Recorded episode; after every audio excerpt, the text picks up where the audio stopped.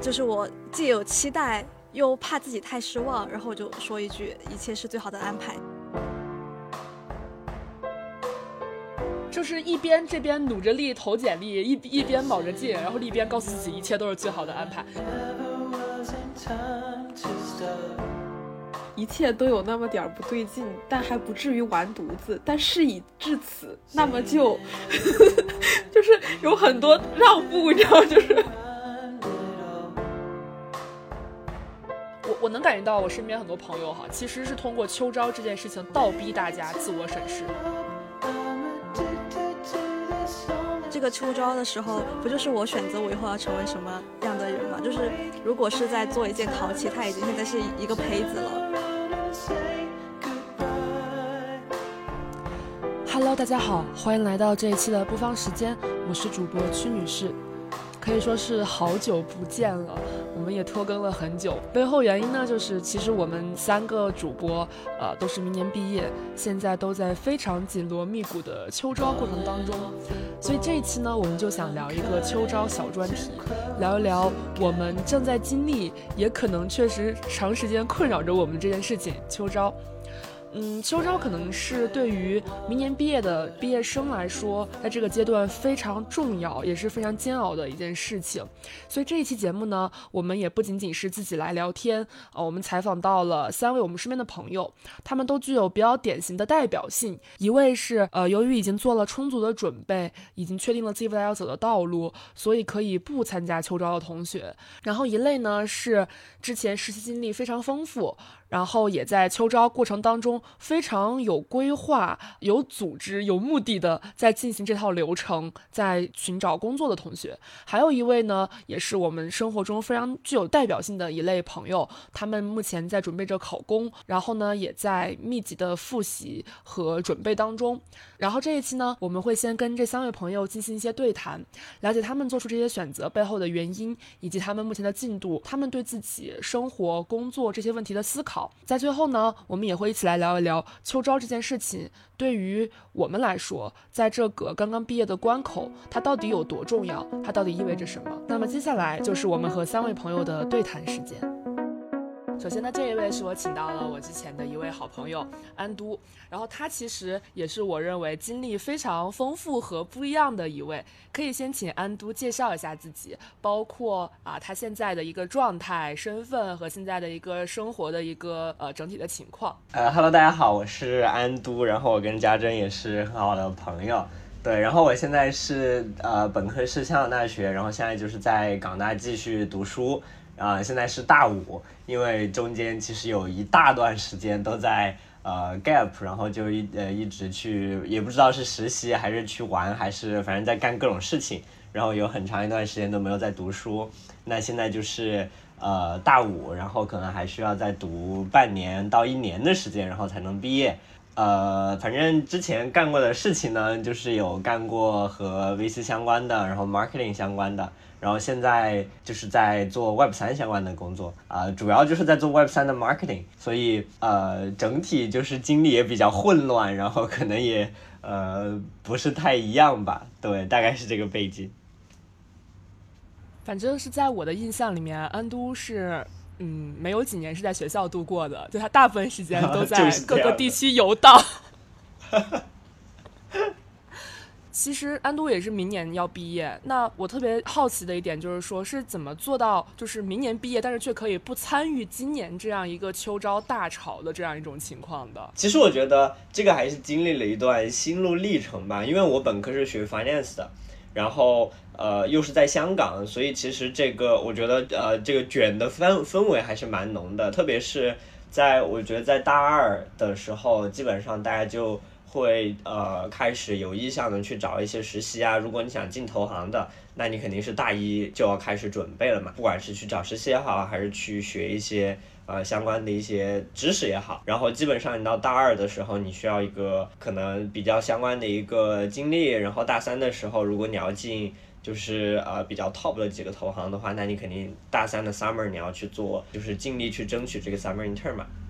但是。呃，当时就是觉得不想再，呃继续跟这些人竞争了，因为一方面我觉得真的太累了，然后另一方面好像自己对这个行业的激情没有那么高吧。然后后来也是因为机缘巧合，然后就呃弯道，然后就去了大厂，然后在大厂实习了以后，觉得好像大厂的工作也蛮有趣的。后来就其实在我大厂实习了快一年嘛，然后后来也是机缘巧合，然后就跟着几个朋友，然后一起去加入了 Web 三，然后就去搞一些 Web 三相关的事情，然后现在就是处于一个在 Web 三建设的阶段吧。然后我觉得主要是为什么不需要去参加秋招？我觉得也是有一定风险的吧。就是因为现在，呃，我觉得 Web 三有一个很大的点是，呃，在 Web 三去做任何事情，它其实没有特别去在意你的学历背景或者你现在的状态是什么，因为其实大家都是 remote 为主。然后如果是你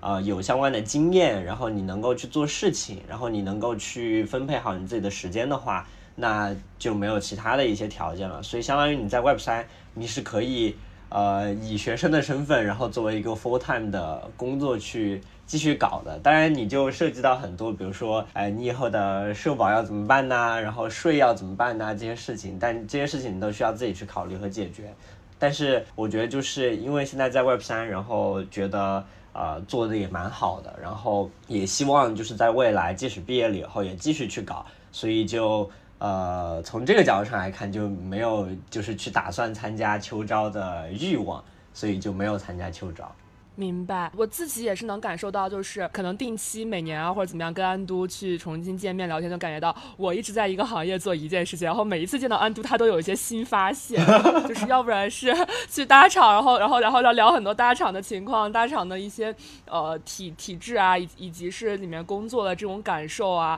然后新业务的状况啊，然后再过一年就是哦 Web 三了哦，然后前期是什么 Web 三的自己在做，就是非常有特别特别有自主性的一种，很像一个创。创业者的一种感觉，然后再过段时间，哎，Web 三好像又有了一些新的变化，然后又是有了一个更大的组织在里面，然后自己的角色可能也发生了呃细微的一些改变，就是每一次都有特别。不一样的一个变化，所以你其实也经历了不同行业的探索，其实也经历了不同职业状态的探索，比如说是呃进大厂，还是说是呃去做一个更自己去 own 一份事业的这种创业者的状态。那你是怎么选定了现在的这样一种发展路径的呢？我觉得就是可能从第一份实习开始，因为第一份实习就是大厂，然后后来去了一下 VC，也是做 marketing 相关的事情，然后后来又回了大厂。然后我觉得那几份工作其实给我的感觉都蛮好的，就是没有觉得就是干一行然后就放弃一行的这种冲动。就是觉得都很好，然后呃都蛮想去继续做的，但是我觉得机缘巧合吧，然后就呃加入了 Web 三，然后我觉得在 Web 三主要是感受到的就是这个行业，就因为在 VC 就你经常会看很多比较早期的行业呀，然后早期的行业就是可能比较混乱，然后各种我觉得鱼龙混杂吧，然后好的也有，坏的也有，然后批评声音也有啊，那个呃质疑的声音也很多，但是在这个行业内的人，大家的。信仰我觉得也都蛮蛮蛮积极的，就是有很多比较狂热的一帮子人，然后真正去在做事情的，所以我觉得就是在目前这个大环境不是特别乐观的情况下，然后 Web 三其实是一个相对来说我觉得比较欣欣向荣的状态吧。就虽然你如果因为 Web 三其实它跟 Crypto 或者跟加密货币是离不开的嘛，然后如果你去看加密货币市场，其实跟二级市场是一样的。那它整个市场也是处于一个比较低迷的阶段，但是我觉得，呃，你去看就是在这个 Web 三去做建设的这些人，就是创业者或者创业的团队，基本上是我觉得是在不断的涌现出来，然后不断的去狂热的去做事情，然后包括 Web 三的 VC 也很活跃，所以从这个角度上来看，我就觉得啊，这个行业好像是呃目前比较积极的，然后我觉得也充满很多机会的行业，然后另一方面也。自己也算是 Web 三的一个比较有信仰的人吧，所以就很喜欢这个行业，所以就就没有什么其他的呃太多想法，然后就加入了。所以在安都的无论是实习经历，还是啊未来的一个职业方向选择上面，已经感觉到可能 marketing 是一个相对来说比较持久的事情。那我还比较好奇的是说，呃。在传统 VC 做 marketing 和在大厂做 marketing，还有在可能 Web 三做 marketing，有哪些能力和内容是可以迁移的？有哪些可能是不那么一样，就是需要去重新探索的呢？嗯。我觉得很这个问题很很有深度。呃，我觉得其实 mark 如果你论 marketing 的实际做法，或者说它能够涵盖到哪些方面，我觉得不论在哪个行业都是比较一致的。因为整个大的 marketing，我觉得分为比如说 social，然后比如说 branding，然后比如说 event。然后呃，还有就是 PR 相关的一些事情，所以就是其实你会覆盖到包括内容的方向，然后包括这个品牌公关的方向，然后包括到呃做活动的方向。所以呃，其实这些东西你无论是在 VC 去做，还是在呃大厂去做，还是在 Web 三去做，我觉得都是需要的。以及其实我觉得理论和实践就是那么些，但是我觉得确实做 marketing 也是需要行业认知的嘛。我觉得可能就是搞清楚 target 很重要。那在 VC，你的 target 可能更多是创业者，或者是啊你的被投之类的这一这一部分的这个呃画像。然后可能在大厂，如果你是做产品的 marketing 的话，那可能你的 target 就是你这个产品的用户，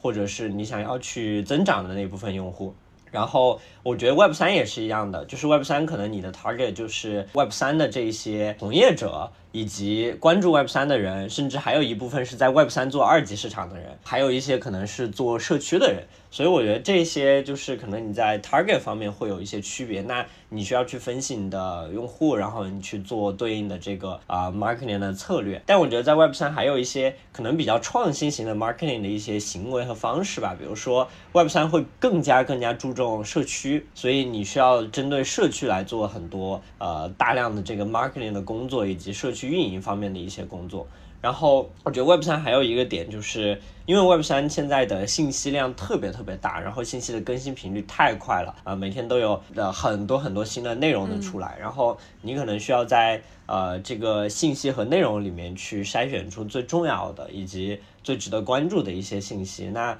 呃，我觉得内容质量就更加更加重要了，所以在 Web 三可能呃内容质量方面也是需要更多的去提升吧。然后还有一个就是，我觉得，呃，我觉得这个也是一个大，就是不管是在任何行业，大家都有一个共同的认知吧，就是品牌的呃力量其实是越来越重要的。所以，呃，branding 我觉得是很重要的一个模块。但是，不管是在 Web 二还是 Web 三，我觉得有很多团队吧都没有太对于 branding 有很多的重视。但是，我觉得 branding 又是一个非常重要的模块，所以在 Web 三也会很强调这个 branding 相关的事情。所以我觉得就是呃一句话总结就是 marketing 其实它的呃理论包括它应用的呃方式，其实大多数的经验是可以复刻的，但是需要去更多的在行业认知上以及就是这个行业的特性上做一些调整吧。嗯，所以我听安都的经历，我会感觉啊。就是你的选择有点像是用一个自己在实习经历里面其实有积累出一些小小方法论的一个职能方向，比如说 marketing，然后结合了自己其实非常相信，而且也是目前来看正在欣欣向荣的一个行业，是一个类似于熟悉的职能加相信的行业这样一种搭配，可以这么理解吗？对，我觉得啊应该是总结的蛮到位的。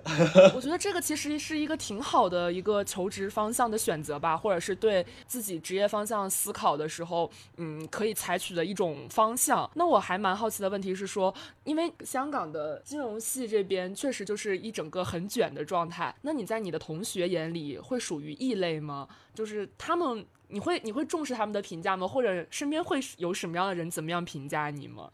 我觉得也是一个心路历程的，这个还是因为确实，我觉得在香港，特别是学 finance 吧，就是我们这个。啊，专业本身就可能就业的方向，可能大家瞄准的可能就那几个。然后比如说投行，然后投行有不同的部门吧。然后比如说去做啊这个资资管啊，然后或者是去做 VC，然后去做一级，呃做二级其实都有。但是我觉得也有一部分人去做 marketing 的，那这是可能跟那个呃工商管理可能相关更多一些。但我觉得确实就是在香港，然后包括学校这个氛围是蛮卷的。然后大家的目标感也很强，呃，大家都会很早去做很多的准备吧。但是我觉得，就是我的心路历程是，从大概读大二的时候，可能就呃发现自己莫名其妙的走上了一条和别人不太一样的路，然后然后就慢慢的把这个路就就是成了一条不归路，因为 每一段实习之间，其实它好像都还是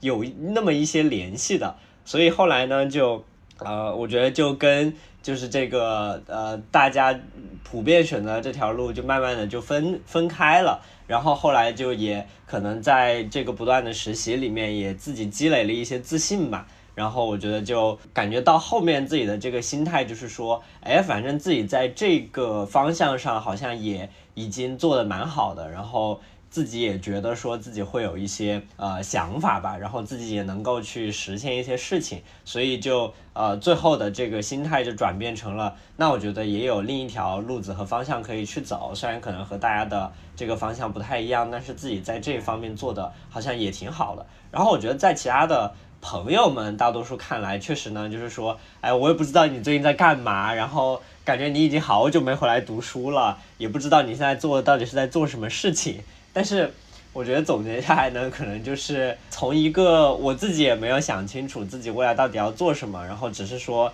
想要各种事情都尝试一下的状态，变成了现在呃比较确定的，可能自己在未来的至少呃比较长的一段时间会继续去尝试的一个方向。那，我觉得一方面就是自己有了这个自信，然后也有了现在做的事情，所以就可能就比较自洽了。那这个时候就不太说。会太过于 care 大家怎么看或者之类的，而且我觉得大家都很友善啊，就是反正大家交流的时候，呃，你也可以分享你自己在做的事情，然后其实我觉得我也就是蛮爱听他们去聊一些，比如说投行的八卦呀，然后一些一些一些各种各样的瓜之类的事情，但是我觉得就是互相分享嘛，就蛮有意思的。嗯。我听上去会觉得，在你的这个可以说是发展路程当中，非常重要有两个时间点。第一个时间点其实是，呃，你第一次选择走上这条不归路，就打引号的不归路。第二个时间点是，你在不归路的过程当中，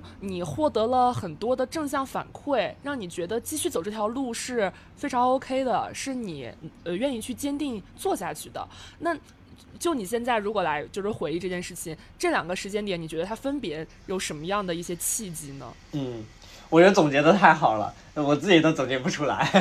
就是，呃，我觉得第一个契机就是怎么去走上这条不归路的一个时间吧。我觉得可能就是拿到第一份实习，然后结果发现这份实习其实是跟 marketing 相关的。那我又觉得自己其实本身就还是。蛮喜欢 marketing 的，那当时的心态就是说，哎，那这个呃雇主也蛮好的，然后就想要去尝试一下吧。那呃，然后就去了，然后去了以后呢，我觉得不管是就是老板给我做的事情，还是自己在呃这段时间里面的成长，还是这个工作氛围，还是在这个工作里面遇到的朋友们，我觉得各方面的反馈都特别的正向。然后，因为我觉得在那个地方就认识到了很多。呃，很好的朋友，然后在这个过程当中，大家又一起去做到了一些呃一些成就吧，所以当时就有了这个很多的正向的反馈，然后呃又觉得这件事情，我觉得第一份实习给我的感觉是做了很多很好的事情，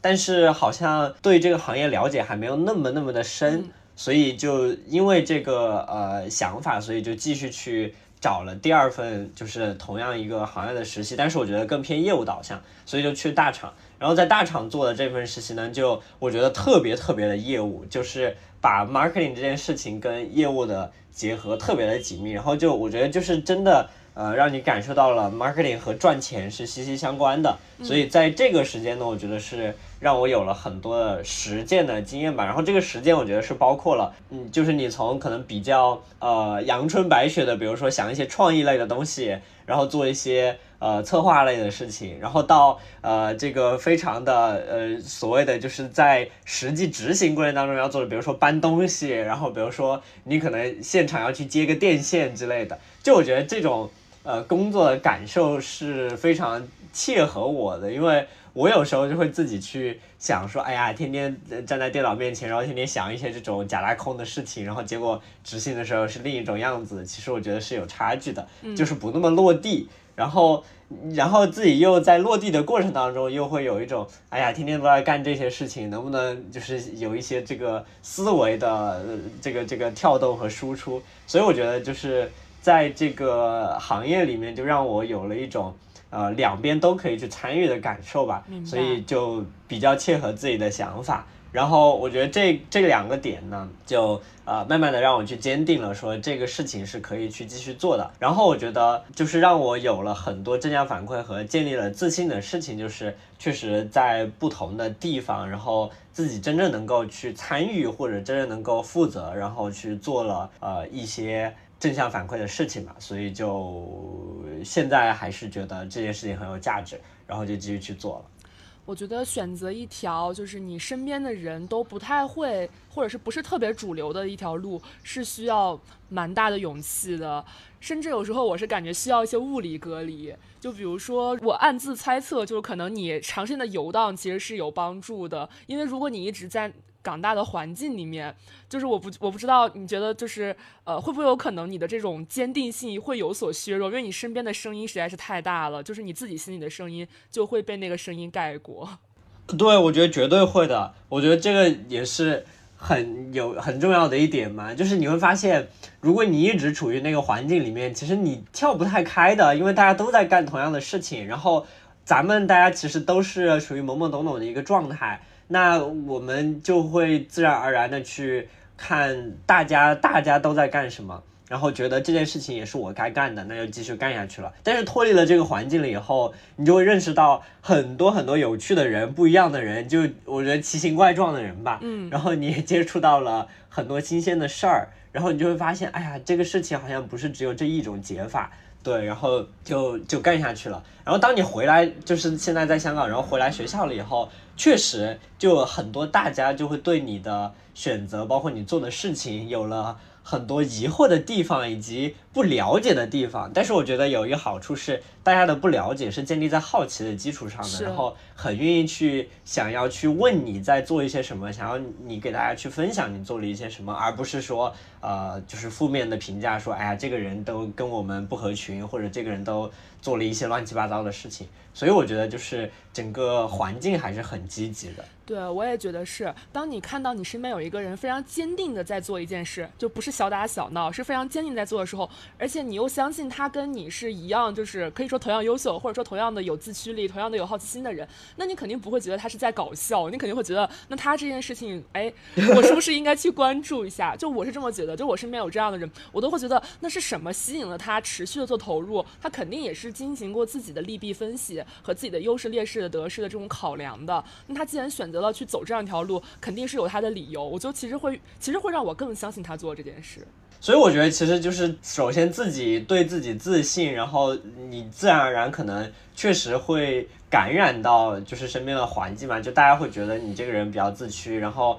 你比较呃已经想清楚自己比较想要什么，所以大家也会特别鼓励你去做这件事情。我觉得这确实是特别不错的一种状态。那像今年你作为一种嗯，可以说是秋招的旁观者，因为你身边的很多朋友，我猜应该还在就是非常激烈的找工作的过程当中。那你看他们去做呃各种各样的准备，或者是去看他们呃可能就是呃在做一些更高的尝试的时候，你会被这种状态卷到吗？你会想自己要不要多做一些什么这样的吗？我现在不会了。如果要把我自己去置身到呃这个焦虑感的场景里面，我就会太累了，所以就不太想要去参与。那有了这种可能比较消极的态度了以后，就自然而然的就不会被卷到了。但是我又觉得，呃，特别是今年，我觉得特别困难嘛。然后呃，很多就是很不景气，然后大家可能都在。呃，想要去在这个时候，然后再去看一下自己能不能再往上去拼到一个什么更好的位置。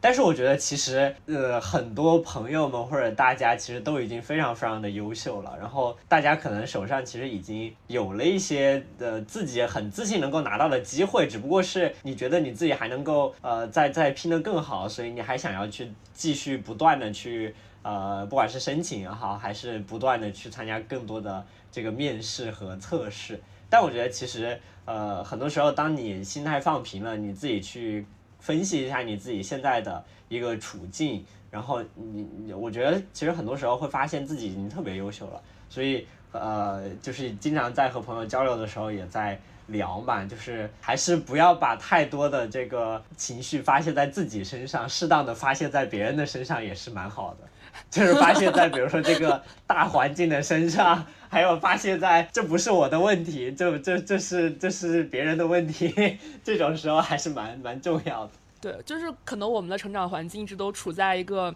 自己对自己永远很苛责的状态，就是，嗯，你总会去想，嗯，那环境不好，为什么呃别人就能做到，哦，我就做不到，那一定是我有问题。但其实可能环境不好的情况下，它是存在一定的这种幸存者偏差的，可能大多数人都处在自己嗯不是很如意的一种状态，只是我们不知道个中深情，就会觉得好像嗯自己做的自己的反应并没有别人反应的快，没有别人反应的好。非常感谢安都今天与我们聊天，确实也看到了一个不同的发展路径，以及是如何就是走上这条路和面对这条路和呃建立了自己的这样的一个自己的节奏吧，而不是跟着社会节奏在跑动。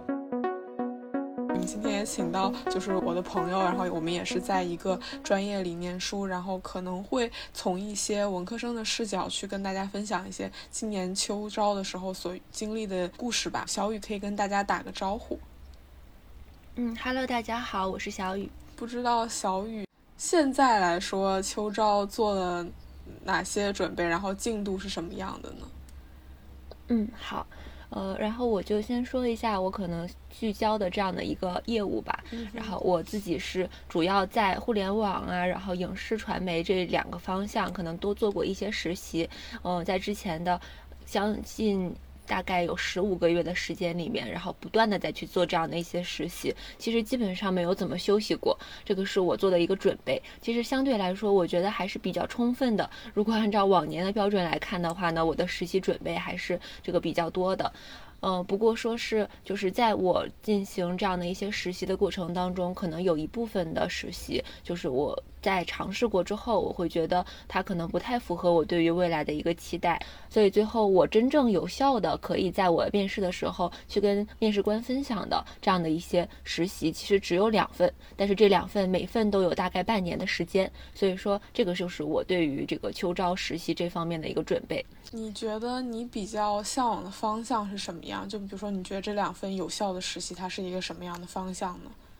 嗯，呃，我的这两份实习都是在互联网公司去做产品经理这样的一个实习，然后主要所做的一个业务方向跟我自己的专业还有我的这个兴趣爱好都比较契合，是做这样的一些就是广告平台，然后尤其可能做的和视频产品比较多一点，对。但这个是因为我本身的话呢，也是学这个电影和广告相关的一个复合性的专业，所以说我会觉得这样的一个岗位是我比较理想的。嗯，那你刚刚也说，就是你因为呃觉得跟未来方向不太匹配，所以也觉得有一些实习是没有必要的。那这样的实习，嗯，可能是哪一类的呢？你之前尝试过的？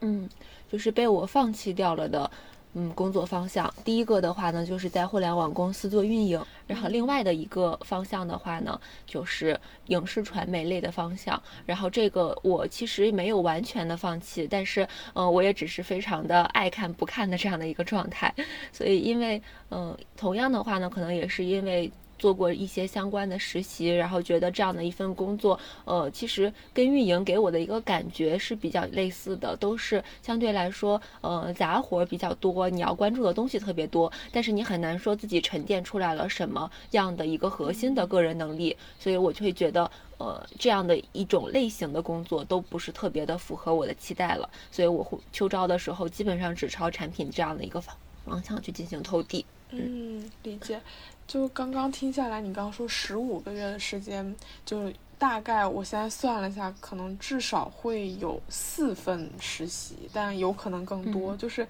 感觉这个还还有其中还有两份是都做了半年，那你这个时间是我好像有点算不过来，你是中间会有重合的地方吗？嗯，是的，对我我是在那个研一的呃暑假那个时间就开始进行实习了，之后一直没有断过。然后再做运营的话，因为运营很多工作真的就是非常的简单，我做了大概一两周的时间，我就完全知道这个岗位要去做的是什么东西了。所以说，我的第一份实习就只做了可能两个月左右，然后可能两个月都不到，就是非常的短暂。后来的话，我就选择还是不要去做这样的一个方向，所以我后来的话呢，又去做了一些影视传媒类的工作，然后也是参加了一些项目制的工作，比如说去参加那个金鸡奖嘛，它基本上就是只有两周。的时间是你真正要去做这个工作的，其他的时间都在准备，或者说就是其中有一部分的实习也是具备这个重合的可能性的，因为有很多就是现在因为疫情有很多实习都是远程的状态嘛，所以说就可以一边做一份就是这种线下的实习，另外一边的话呢，利用周末的时间做一些远程实习的工作，就是其实也是可以通过这样的一些方式吧，基本上是一周七天连轴转，然后去做这样的实习。就是其实在我看。看来这样的准备就是说，确实是蛮充足的，又有对口的实习，然后同时也通通过了不同种类的实习，去给自己一些试错的机会，去判断自己喜欢什么和不喜欢什么。嗯，就是也提到了你在工作里面可能更希望得到一些沉淀。哎，那可以就是再跟我分享一下，就是说你觉得一份理想的工作，就是可能会需要具备哪些要素呢？嗯，呃。对我来说的话呢，一份理想的工作，可能它会分成几个核心的方面。第一个的话呢，就是对于整个公司品牌平台上面来说，讲的是这个，嗯，平台能不能够给你提供更多的资源，这个品牌能不能够在你之后的求职过程当中来为你做到背书。所以说，这个可能是第一个重要的因素。那么第二个的话呢，就是说，呃，在具体的这样的一个工作。当中，他的业务是做什么样的方向的？跟自己未来发展的一个期待是不是符合？然后这个两是两个，就是对于互联网人来说，相对会比较注重的方向。其次的话呢，还会有一些很实际的层面，就是从他的呃工资收入方面来看，在整个市场当中是否具有竞争力，以及就是他从实际的这个工作团队上面来讲，那么他是九六五还是九九五还是幺幺幺六，就是这样的不同的 工作的节奏，然后压力，然后你能不能够在这样的一个过程当中去，嗯，使得自己能够做到这个 work life balance。所以说，这个也是一个很重要的因素。然后，嗯，我也可能想问一下更底层的原因，就是因为你一直看听下来，就是会一直在互联网这个领域嘛。就你当时，比如说研一下学期的时候，你为什么会就是会选中互联网这个领域，然后就一直深耕下去呢？嗯。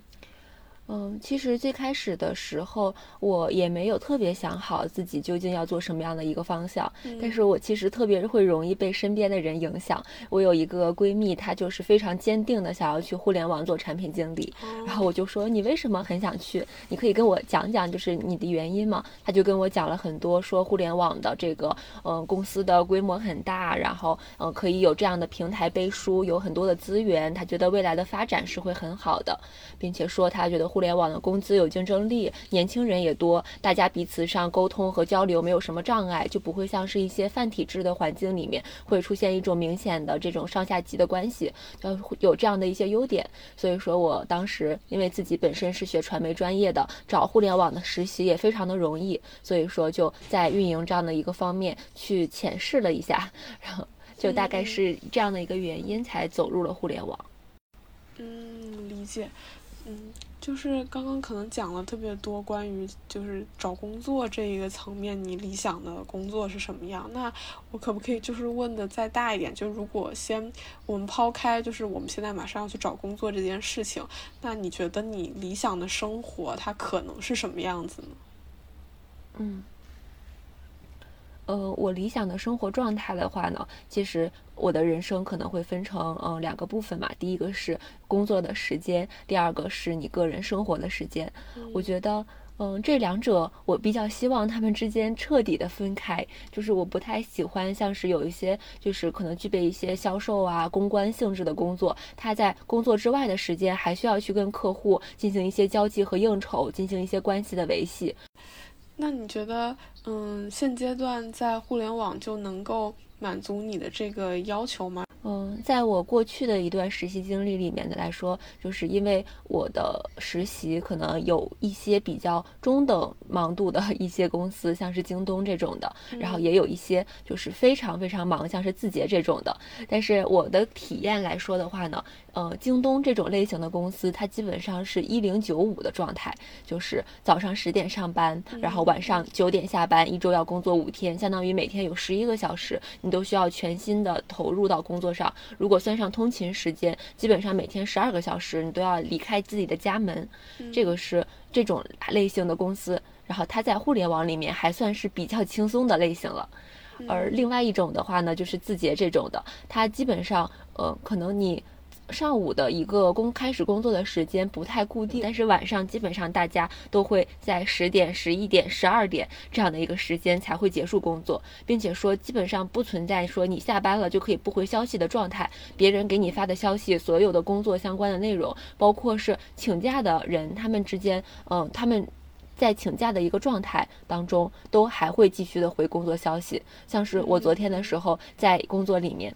嗯。有一个同事，他就去催另外一个同事，他说：“你可不可以快一点把我这个东西录入进去？然后我们现在马上这个产品就要上线，时间非常的紧张。”然后那个同事就给他发了一条消息，说：“稍微等一下，我正在产房陪我老婆生孩子，我老婆刚刚羊水破了。”我天哪！然后那个同事就真的在那里等待，等他什么时候他老婆生完孩子，好把这个工作做完。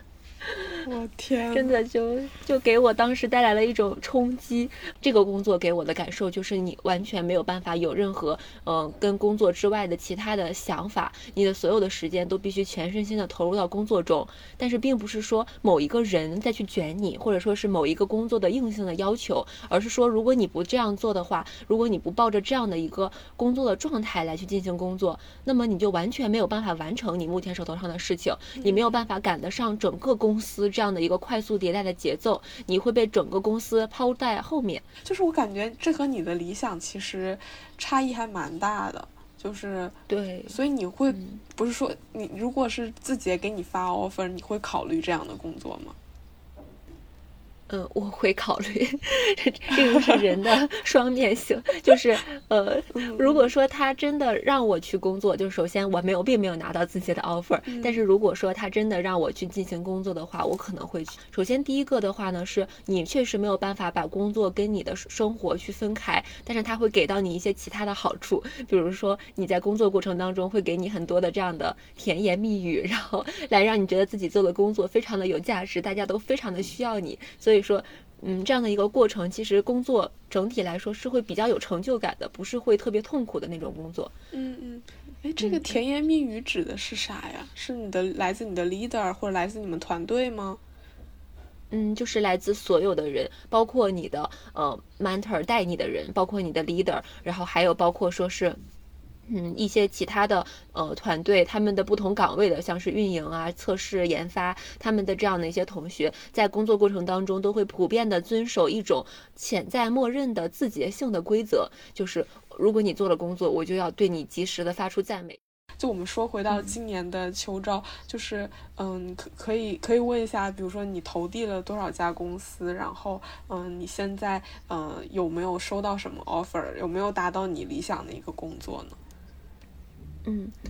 呃，我目前的话呢，就是实话说，就是秋招非常惨淡。我之前想象当中的会，呃。对我抛来橄榄枝的那样的一些公司，在今年基本上都没有给到我一些很好的反馈，然后有一些公司反复的挂我，把我挂的真的是没脾气了。然后在这样的一个过程当中的话呢，就是全程我一共投递的公司大概有一百五十家左右，然后其中有说得上名字的，能有个七八十家，就是这个里面指的是我在进行投递之后，我会把这家公司的名字记到我的一个投递的项目清单里面，这样的公。公司大概有七八十家，而其他那些就是随手投，我对这个公司根本不抱任何期待，我也不了解这个公司，我就随便投一下那种，还能有七八十家，就是大概是这样的一个量级。理解。那就是现在的进度怎么样呢？嗯，目前的话呢，整个互联网的秋招其实基本上已经差不多结束了。我在问很多这样的一个呃岗位的时候，他们都会说没有 HC 了，然后已经基本上招到想要招到人了。从我自己而言来说，嗯。嗯，其实真的就是挺惨淡的。对我唯一能够拿确定拿到 offer 的，还是我昨天刚刚收到的一家 offer，是一个呃，并不算是互联网公司，属于是传统的制造业，它的 IT 线就是它会招产品经理这样的一个岗位，然后属于是在公司层面上面来说有一定的知名度，但是呃。并没有办法给我在互联网的工作带来特别多的背书，所以说从嗯公司和业务的角度上面来说，是我不是特别满意的。然后是其次的话，就是从公司从工资这个层面上面来说，嗯。也不是特别的理想，呃，属于是我能够达到我基本的一个工资要求，但是就在边缘线的这个位置，在我其他的一些互联网的同事的对比之下，我这个工资就显得比较低了，所以这个是我不太满意的部分。然后它也有相对来说比较满意的部分吧，比如它离我的家很近，并不是在北京、上海这样的一线城市，而是在一个离我家很近的风景优美的旅游城市，这个工作地点我还是比较舒服的。我不知道你在就是这样的一个频繁的投。简历，然后被拒绝，然后就这样一个过程当中，你会有去反思过自己过往的经历，然后会觉得，嗯，有什么可以改进的地方，就是往回看这种感觉吗？嗯，嗯，我其实，在工就是在整个求职的过程当中的话呢。有几个瞬间是会让我觉得很受挫、很受打击，然后很希望能够去往回看，去把自己的过往的人生重新捋一遍的这样的一个节点。嗯嗯，第一个的话呢，就是嗯，其实我对于面试被挂这件事情倒还是蛮看得开的，因为在我的心目当中，互联网就是要一个反复投递、反复被挂的过程。不过，在我比较痛苦的一个阶段是，嗯，在九月末的时候。嗯基本上大家都会开始收到一些来自美团的、来自字节的这样的一些大厂的 offer，但是我甚至这被就是没有任何的一个进入到后期的阶段的意向，所以说这个时刻是我特别 emo 的时刻。而这个这个瞬间，我会想的是说，嗯，我究竟是不是要真的要来互联网？我为什么要到互联网去做这样的一个工作？我是不是可以去把时间更多的去准备在一些文化传媒呀，或者是选调考公啊这样的一些方向当中？这个是。我特别 emo 的一个时刻，嗯，就是有一天我印象很深刻，就是有一天早上起来，我就是觉得实在受不了了，因为今天又一个面试都没有，就觉得我的秋招又结束了，而我还什么收获都没有，就是非常的 emo，非常的痛苦，然后就 emo 了一上午，对，然后在下午的时候就收到了我刚刚所说的那家唯一收到 offer 的公司他的意向电话，对我来说其实是一个柳暗花明。然后，但是最近的话呢，就是只是把这个开心和兴奋保留了一段时间，在最近又开始去有一些自我的质疑，又开始去进入到了 emo 的状态。尤其是看到很多跟我背景非常相似、做过同一个部门的工作的同学，他们都能够去拿到我非常理想的一个 offer。像是最近我有一个同学拿到了美团的 offer，他跟我的背景一模一样，无论是专业还是从实习的背景上面来说，都非常的相似。嗯，而他能够拿到我特别理想的一个 offer。然后还给他开出了一个特别高的薪资，所以说这就让我又陷入到了一种 emo 的状态，就是说，嗯，为什么其他人可以去拿到，然后为什么我拿不到，就又陷入了这种同类型的不由自主的开始去进行攀比、进行比对。在这个比对过程当中，你肯定会有看到一些其他的更加优秀的同学，他们有拿到一些更好的机会，但是你没有拿到，就会很抑郁。这个是一种。就是非常难受的一个瞬间吧，然后也会让我开始思考，说在过去秋招的过程当中，我是不是投递的有点晚了？因为我一般都是，就是我有点害怕投递的这样的一个行为，所以说在它刚刚开始开放的时候，我就。大概要等个十几二十天，然后我才会有勇气想要去投递它。所以说，我会觉得说自己是不是投晚了，是不是在面试的过程当中没有准备的特别好，呃，是不是说在过去的一个经历过程当中也没有特别好的复盘？那么这是不是我的缺失？呃，如果让我重来一次的话，我能不能够表现的更好？感觉就是很不容易，但是你给我的状态就是会是一直往前冲，就是有，而且尤其是比如说你说互联网不行，然后你说要不要再去，有有没有可能去考虑一下文化传媒，去考虑一下一些体制内的工作，就是我觉得你的这种适应性会非常的强，就是你对这些工作，嗯，就是没有那种你特别理想的，就是一定要去做什么这种感觉。嗯，我觉得我自己确实适应性这个方面还是比较强。可能一方面的话呢，是我觉得自己在整个成长的过程当中，都是反复的在去不同的专业和领域当中跳跃。我本身也是跨专业考的研究生，然后我在去找工作的过程当中，也是跨到了互联网这样的一个没有接触到的领域。所以说我一直在学习新东西，一直在了解和接触新的呃内容。所以这样的一个过程，其实让我对。与做一件新的事情不是那么的恐惧，而且我也发现市面上面大部分就是凡是能够交到你手里的工作，肯定是你可以胜任的。问题只是你有没有这样的一个呃勇气来去呃努力的去做它。所以只要你有这样的一个勇气，其实最终都还能够做得比较不错。嗯，另外的话呢，就是我觉得自己确实对于。自己嗯，整个工作的一个环境吧，我觉得其实都还能接受。比如说工作比较清闲，我会觉得很好；但是工作比较忙碌，我也觉得还 OK。然后所以说我在面试的过程当中，既会面一些这种九六五的比较轻松和舒适的工作，也会面一些就是非压力非常大的那样的一些以卷出名的公司。所以说，我觉得自己这个范围适用性还是蛮强的。我觉得大多数人在呃，比如说在求职的这个过程当中，可能就是非常迷茫，就因为你。不太确定你以后究竟想过什么样的生活，就是有这么多种可能摆在你面前的时候，好像也只能说我现在选的这一种，那应该也就是天天赐予我，然后也是我当前一个比较好的选择。但是人总是会有一些不甘心的想法嘛，就说，哎，为什么别人能够得到，但是我得不到？然后我们其实付出的努力没有差异那么大。嗯，是的，所以后来的话，我也开始去。尽量的去转变思维吧，不要让自己陷入到这样的怪圈里面。然后我的疏解心结的方式，就是我会想说，这可能是一种幸存者的偏差，因为在我目前的圈子里面，凡是主动的像跟我说他的拿到了什么 offer，然后拿到了多高的工资，就是都是因为有了很好的结果，所以才会很兴奋的跟周围的人分享。而有另外一部分同学，是我主动去问他们，他们也不太愿意说自己目前的情况，他们只会说啊，还在投递，还在过程。当中，然后我再看看，然后所以说，我觉得如果拿不到一个特别值得分享的结果的那部分人，就是没有办法出现在你的视野当中，你也不知道他们现在处于到一个什么样的状态，所以这个可能是我用来疏解心结的一种方式吧。其实我也想跟就是可能目前正在去进行秋招找工作的这样的一些嗯同学去讲述一下，说其实一个人的人生。嗯，是非常丰富多彩，是非常多样性的。它和学习里面的这样的一些状态，一些学生的思维是有非常大的差异。像是我此前也有听到非常多的案例，呃，有一个。是往年的师兄，然后他那年的秋招行情还是不错的，所以他完全没有做过任何相关的实习，但是仍然拿到了大厂就是四五十万的高薪 offer，但他最终还是选择放弃了，而去了一家就是国央企的公司做人力资源。所以说，嗯，其实相对来说，我会去想到说，嗯。为什么他会去做这样的一种选择？那么在他做这样的一个选择之后，他会不会后悔？然后随后的话呢，在我在跟一个同学一起就去向这些师兄师姐们，他们这个专业往年毕业的所有的师兄师姐去进行了一下调研，然后去去问他们现在所做的这样的一个工作是不是符合他们预期的，然后就发现他们往年所有的师兄师姐都说自己在做目前的这样的一个工作非常的后悔，都觉得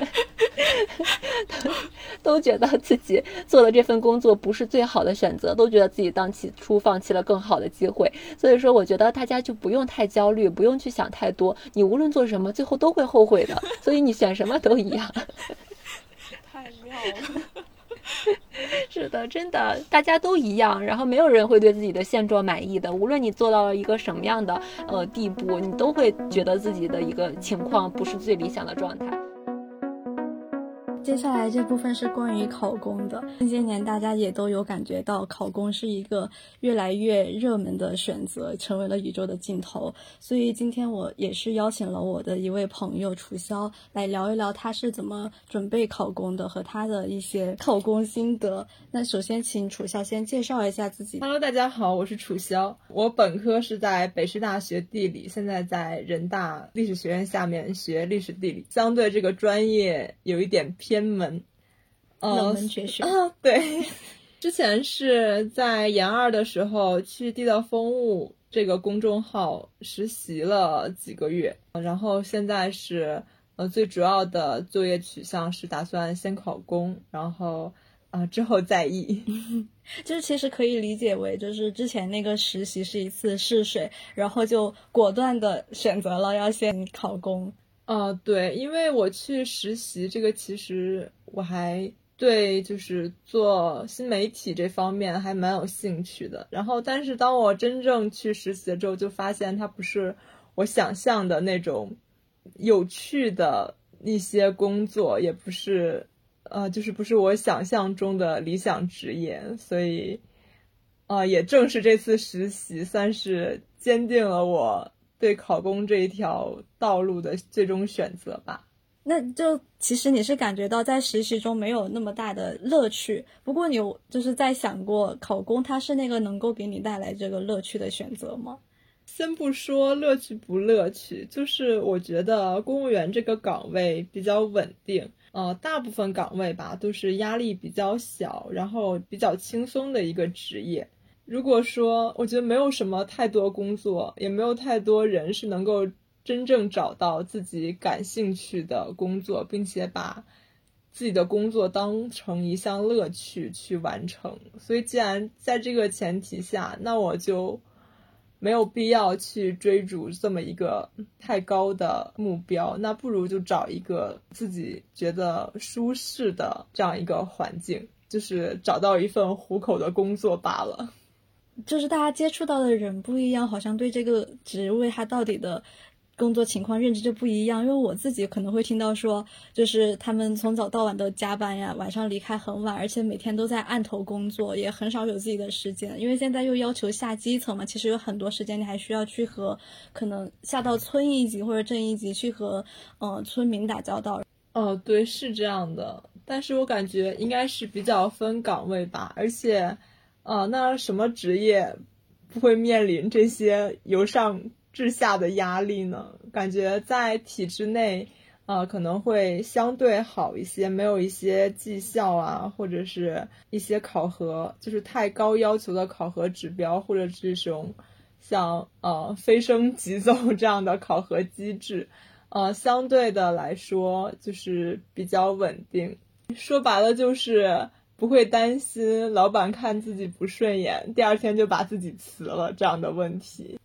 其实现在大家考公的状态也都是有点类似于海投吧，因为非京籍的同学可能都是除了一两个自己特别想去的地方之后，还可以给自己安排一一两个就是自己保底的，然后中间还有一大片的其实城市是可以选的。那现在大概是会考几个地方？最想去的是哪里呢？我现在目前就打算呃参加国考，然后京考还有北京选调，就是我只想考北京的岗嘛。那这可能也是因为你是就北京的小孩，就对可能对于北京的人来说，离开北京就他已经不是一个选择了。但是北京的身份好像它既是一个优势，又是一个限制。相对于其他省份的同学来说，其实是把所有境外的选择都卡在了外面。然后优势就可能在于有一些岗位它是可以只经济报的，那就有没有想过有意向的这些岗位？那最好肯定就是国考上岸，直接能够进到部委里面，这就是层次一下子就 增加了。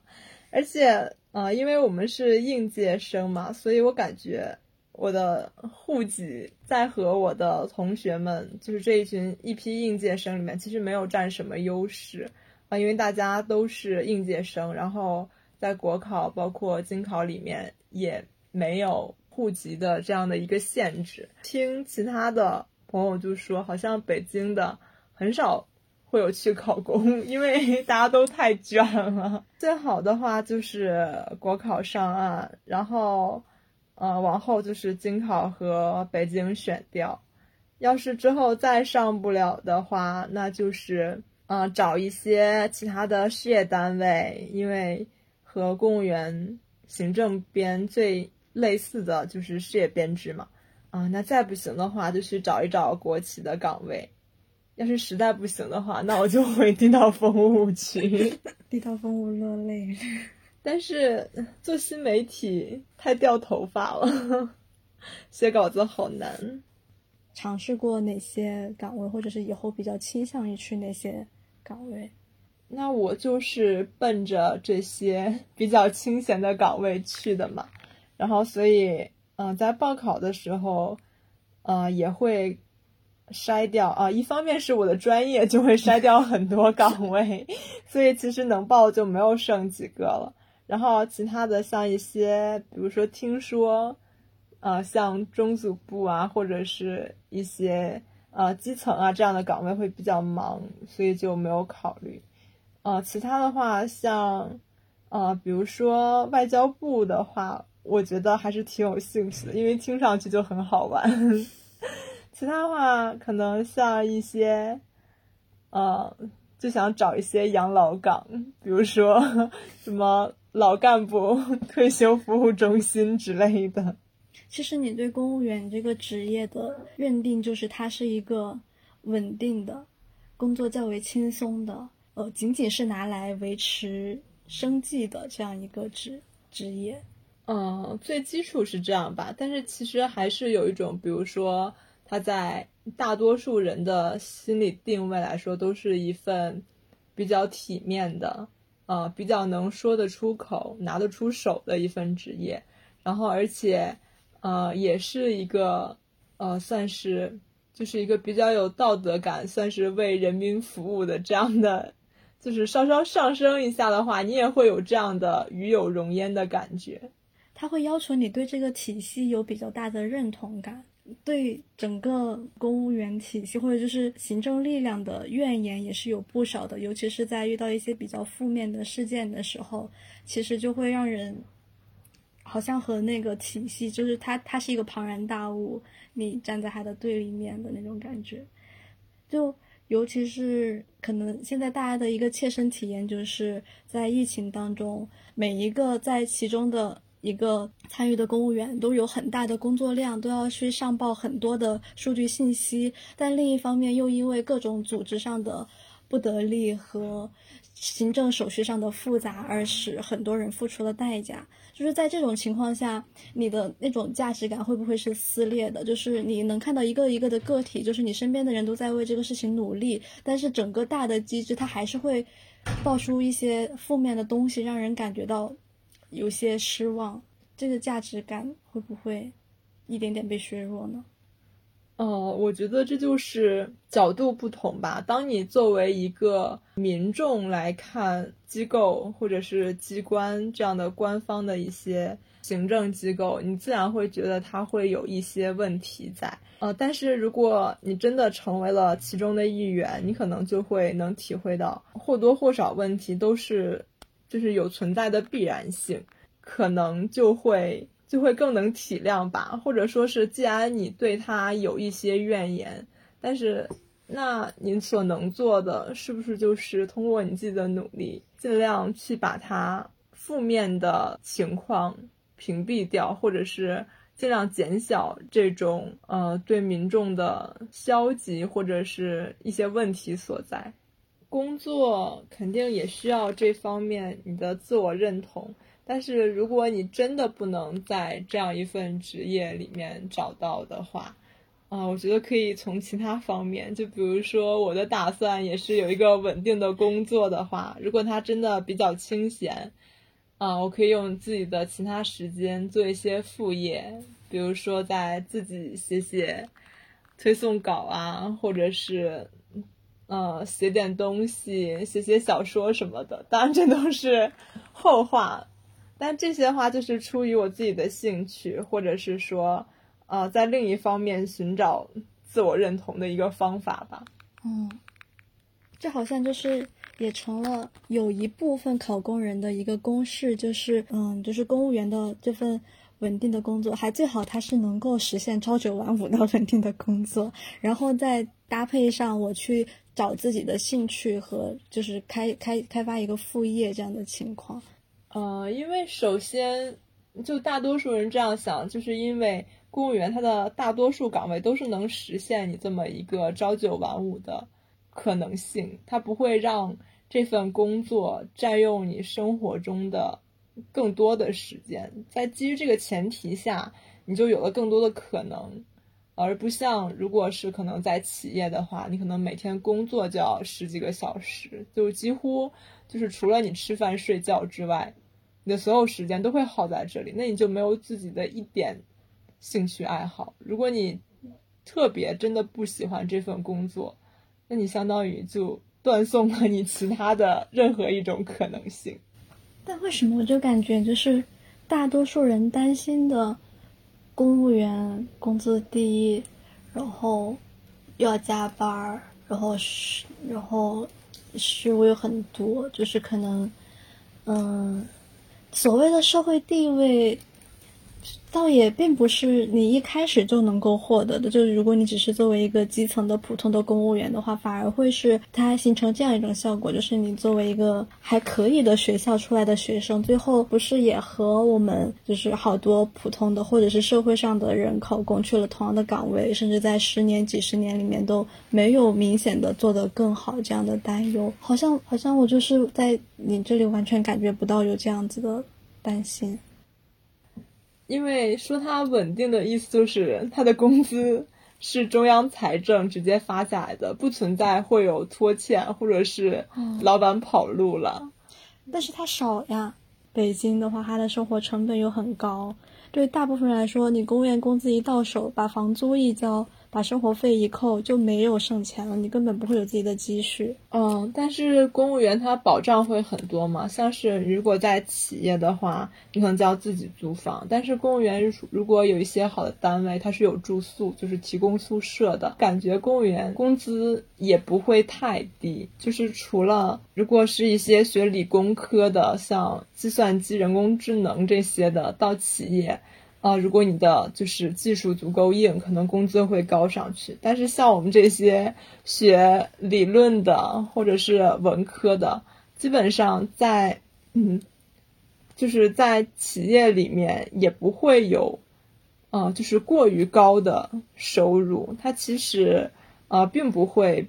比公务员的工资能高出去，就是很明显的一截。但是他又面临着工作不稳定，有可能，嗯，会被辞退，随时被辞退，或者是受疫情影响而导致的工资拖欠，这样都是有可能的。就是这两年的疫情环境，它会让很多人都把考公当成自己的第一职业选择。疫情这个好像它就是，虽然现在时间已经够长，它似乎也不会蔓延到十年、二十年。但你的职业生涯确实就是终生的这样。如果有幸上岸了的话，未来疫情又结束了，你又有了新的想法了，那你还可以再跳出去啊！我感觉这没有什么是一定的吧。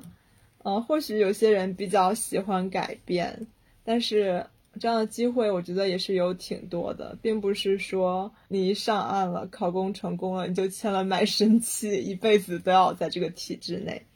啊，走一步看一步吧。可能是，呃，现在每个人做出的选择都是他当下认为的最优解。可能换个环境，或者是有了更多的经历，思维就会有新的变化。到时候再做的决定，那也并不是我们现在能够想到的。就是聊另一个朋友，他的情况就是，嗯，他并不喜欢公务员这个职业。然后他自己有明显的兴趣爱好，就是他，嗯，喜欢的那个事情是有他对口的职业的，但他现在并没有想着我先努力去尝试我喜欢的那个对口职业，而是先优先选择了考公务员。然后当我们在问起他，就是你考完这个公务员之后。你对于自己喜欢的另一个职业方向是什么态度？他说：“我可以先干两年，之后再辞职去做其他的，或者是甚至我还可以辞职出出国去留学几年。”我们就很困惑，你为什么不先直接考虑你喜欢的那个职业，或者是你先出国留学再回来做这个公务员的这个？其实你根本就不喜欢这个职业，你完全没必要走公务员这一步，而只是因为现在看起来就是最好准备的，就是。最有确定性的就是，我只要准备了考公，我就是有比较稳的概率，我是会上岸的。然后等我上岸了再，就是呃，你不一样，因为你限定在了北京，但其他人其实有很多选择。你要这样说的话，那我也不理解，因为我其实是一个很以就是我自己呃想法为导向的人，所以我考公除了认为它稳定，可能是我对他职业认同也是，就是认同感是很高的，就是我觉得我在我能从这一份工作里面得到我自己想要的这样一些东西。嗯，那可能对于其他人来说，自己本身并不是很想考公，但是最终还是走上这条路的话，呃，我觉得可能就是一个是他们能力足够，就是能够，呃，足够优秀，能让自己上岸。可能其他的话，可能也会，也会有一些受自己父母的影响，或者是。啊，像是受周围同学感觉大家都在考，那不如我就先考一个试试看。呃，也不是没有这种可能吧。那我们就最后再问一个问题，就大概设想一下，十年之后希望自己是一个什么样的生活状态呢？呃，希望自己有一份稳定的工作，然后不会太忙，自己有时间的话可以写点东西，搞点副业。然后能够拥有自己的独立生活空间，不管是租房或者是宿舍什么之类的都可以。呃，有比较高的生活品质，就是不在于会有多少钱，但是，呃，有比较充足的时间能够享受生活。呃，周末有时间和朋友一起吃吃饭，然后聊聊天，有时间聚会，然后，呃，总之就是。自己过得开心最要紧吧。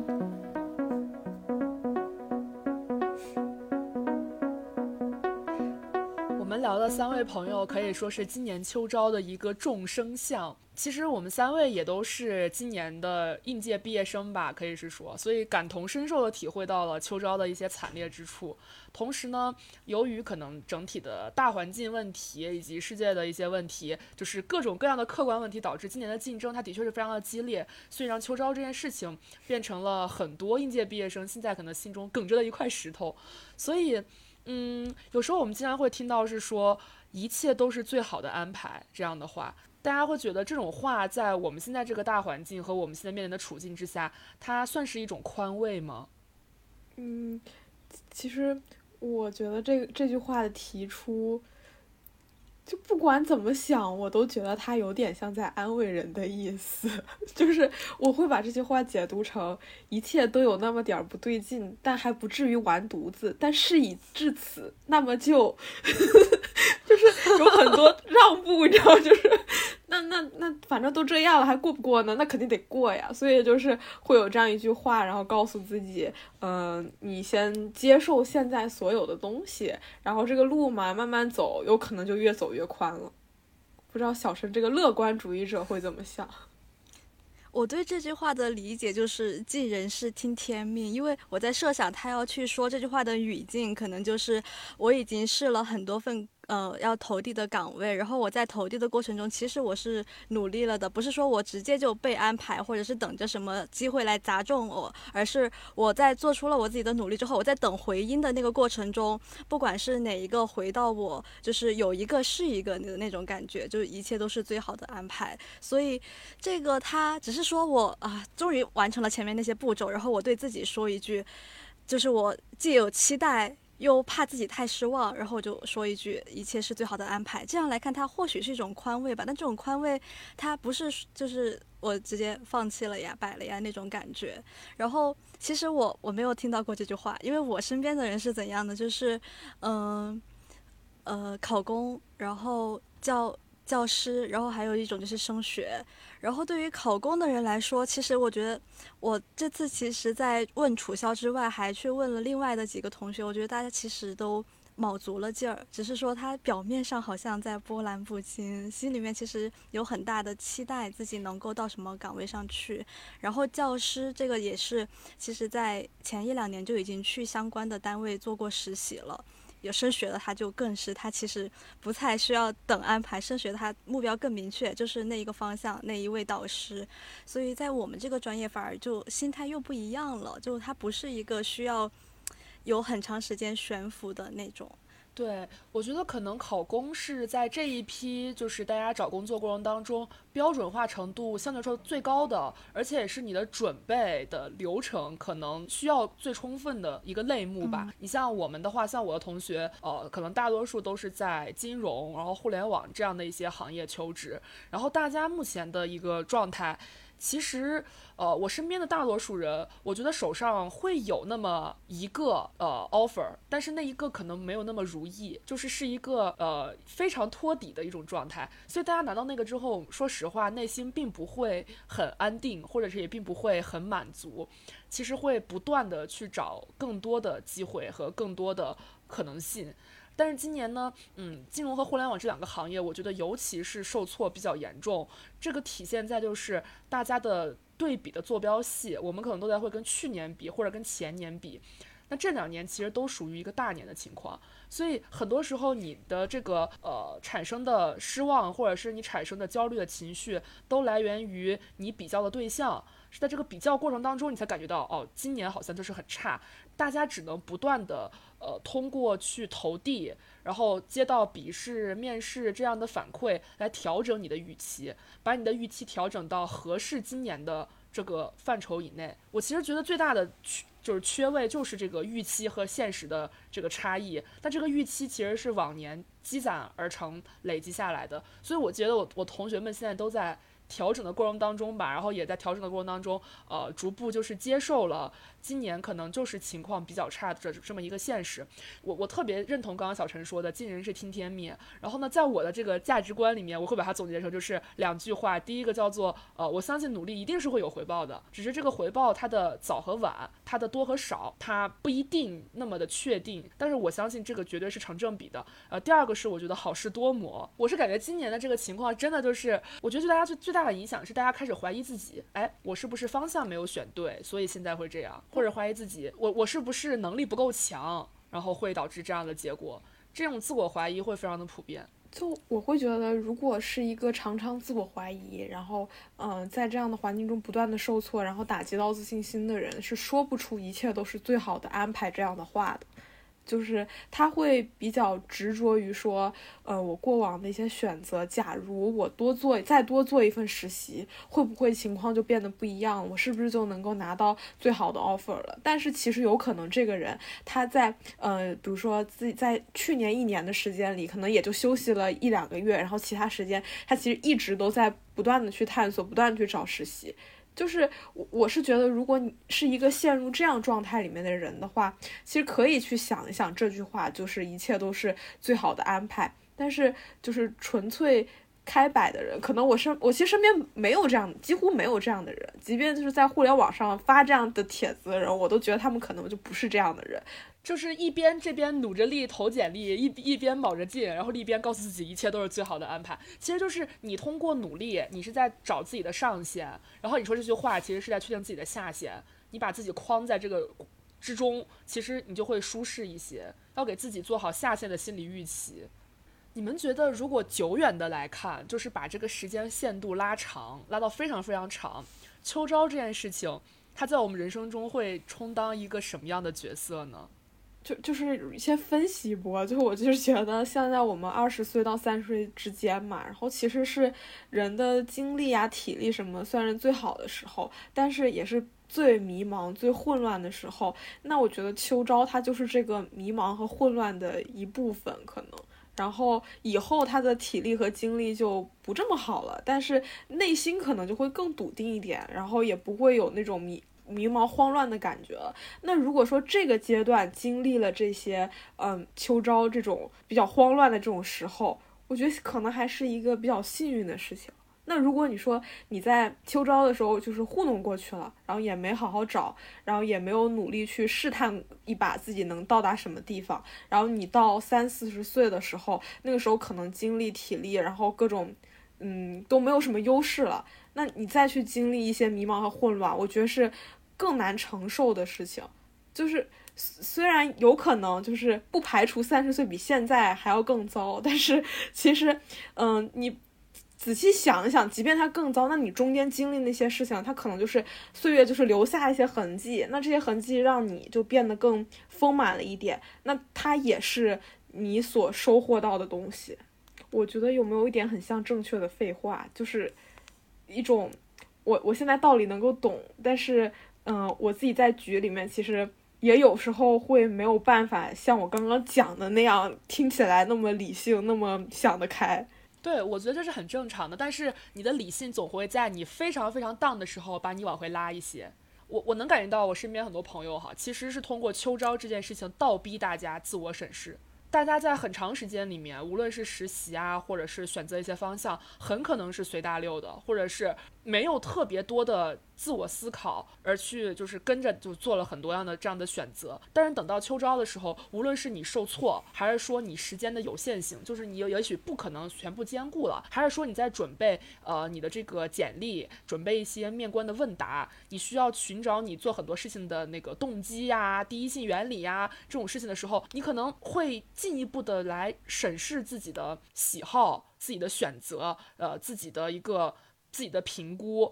就这个其实我是觉得是可以说是秋招带来的副作用，是一个好的副作用。就是如果你经历了这一套，我我其实觉得是非常好的一件事情，因为它会逼迫你思考这些问题，因为思考这些问题才是你在秋招这这场硬仗，而且是一场漫长的硬仗里面，呃，找到自己的位置和找到自己机会的一个途径。其实还有另外一种论调哈，大概意思是说，呃，第一份工作有多么的重要，第一个第一第呃刚毕业去的这个平台有多么重要。刚刚去的这个赛道，这个行业有多么的重要？然后通过这件事情，其实给大家知道很多焦虑，会觉得那我第一份如果有问题，我未来是不是就啊没办法走了？就是开局就好像拿了一手烂牌，这种感觉。不知道对于这个点你们会怎么看？就是感觉现在。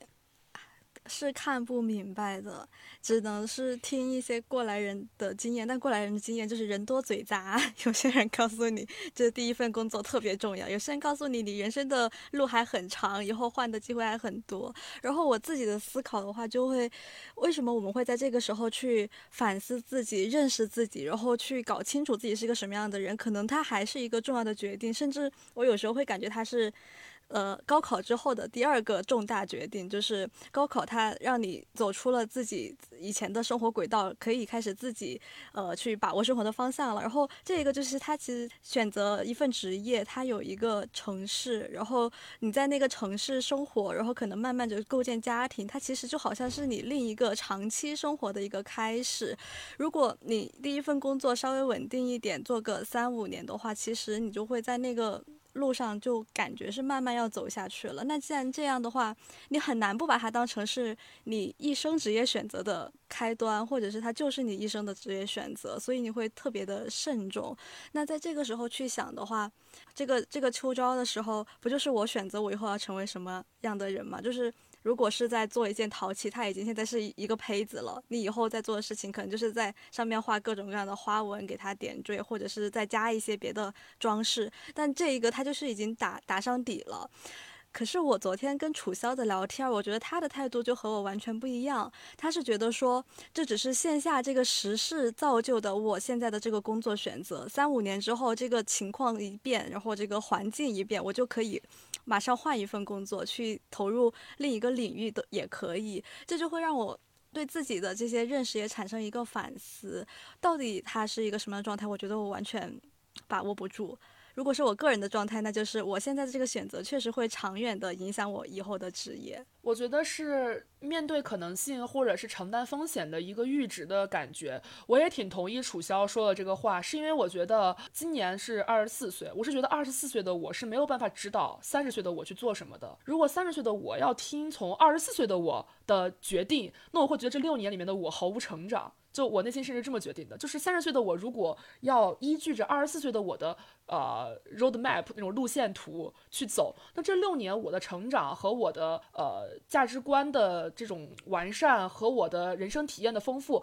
它到底有何作用呢？它好像对三十岁的我没有作用，所以我其实也是就是觉得呃我不会通过我的第一份工作来框定或者圈定未来几十年我的一个。发展状况，但是我确实觉得它是短期内的你的一个生活的选择，就它决定了可能未来五年你的生活状态、你的呃生活城市、你的生活工作的比例和你的一个呃工作的方向和重心。这些它确实是可以圈定的。所以我是觉得，呃，我我其实不要求我现在的选择可以满足三十岁后我的要求，我只要求它可以满足近五年我的要求。这个那这就是一个非常棒的选择了。嗯。就就我是感觉我们人生有很多的节点，就比如说高考可能是一个，然后可能你考不考研又是一个，那你要不要找什么样工作它又是一个，甚至这个东西它也是在我们的社会时间上，它会把它给标注好多好多个节点，但是会觉得其实对于一个人很长的人生来说，人生就是很少有什么所谓的决定性瞬间，就是或者是说。每一刻，它可能都是决定性瞬间，就是都不用特别较真的去想这件事情。如果说为什么鲜少有决定性瞬瞬间，是因为就不会说你做不好某一件事你就完蛋了，就是那那这个就肯定不是这样的道理。那为什么又说每一刻我觉得都是决定性瞬间？那就是你自己是上一秒你自己的延续，就你做的事情始终持续的影响你自己。就是只要去把握到你现你你现在做的这件事情是你觉得是在路上，你是在投入的，那我会觉得那下一秒的你，或者是下下一年的你，下五年的你，可能都不会是很糟糕的样子呀。所以秋招给我感觉就像是你投一个石头放到水里面，然后它就掉下去沉到底下了。然后上面的涟漪马上就消失了，石头在水底，它其实就是一个来过的见证那种感觉。就但这块石头对于这这这片水有多重要呢？其实想想也还好。但是当它进水产生涟漪的那那个时候，你会觉得很重要。就说的很抽象，但是我就会觉得好像秋招带给我的感觉大概就是这个样子。或者有时候我感觉大家是被这种无限蔓延的情绪所包裹。那我有段时间特别爱刷小红书，就经常会刷到大家什么，哎呀，啊，清北零 offer，然后什么，呃，什么样的背景，然后去投了个什么，就是没听过的公司，他简历还给挂了，就是到处蔓延的都是这样这样论调的的内容，然后看了让你就让你非常的五内郁结，你就开始 觉得 就是就会觉得，就会觉得你自己好差，大家又。都好，就是环境也好差，但是我又发现大家又很喜欢看这些内容。我觉得是因为在这些看这些内容的时候，你找到了一些呃同伴，就是其实也是开启的过程。你会发现，嗯，不是只有你这么差，是大家都很差。那就不是大家都差，那是因为环境很差，就是进行了一些因果的改换，来让这件事情变得更好理解一些。就刚刚小陈说，嗯，秋招有点像是你要决定你未来成为一个什么样的人。我觉得这个是呃，在这个问题上，它非常显性的一个答案。但是隐性的答案其实就在你每一天的生活里面，你你在生活里面做的嗯每一个选择和你把你的时间更多的分配到什么事情上，这些事情其实决定了你要做一个什么样的人。其实按照正常的思维来理解，秋招它只是你日常做这些事情的一个累积的结果的显现。就只是他去用你日常的做的事情来显现这个，让这个结果更加的突出和呃明显，然后给了你更嗯直接的指引。但其实如果哈，我是说如果一个人他日常的很多时间的分配，呃，比如说他很多时间都分配在了。都分配在了这个学生工作上，非常非常多。然后他秋招时候想要去一个呃私企做一个前台的业务岗，那这明显是不匹配的。我相信也没有太多人会这样做选择。就大家其实都在根据自己的过往啊进行最合适的选择。这个角度上来说，其实我又觉得秋招好像没有那么那么呃可怕了，因为它就是对你日常生活经验的总结的一个凸显。就有一种我们好像。会说秋招重要，但是也没有那么重要的感觉，就是我们刚刚说的话。但是我们又花了一整期节目来讲这个事情，你不觉得也是很诡异的吗？把所有情感融化，我羡慕你拥有这种享受软弱的能力呀。爱。超过五千个给绝望囚禁的日子里，我是想着流动的时间到底有没有穷。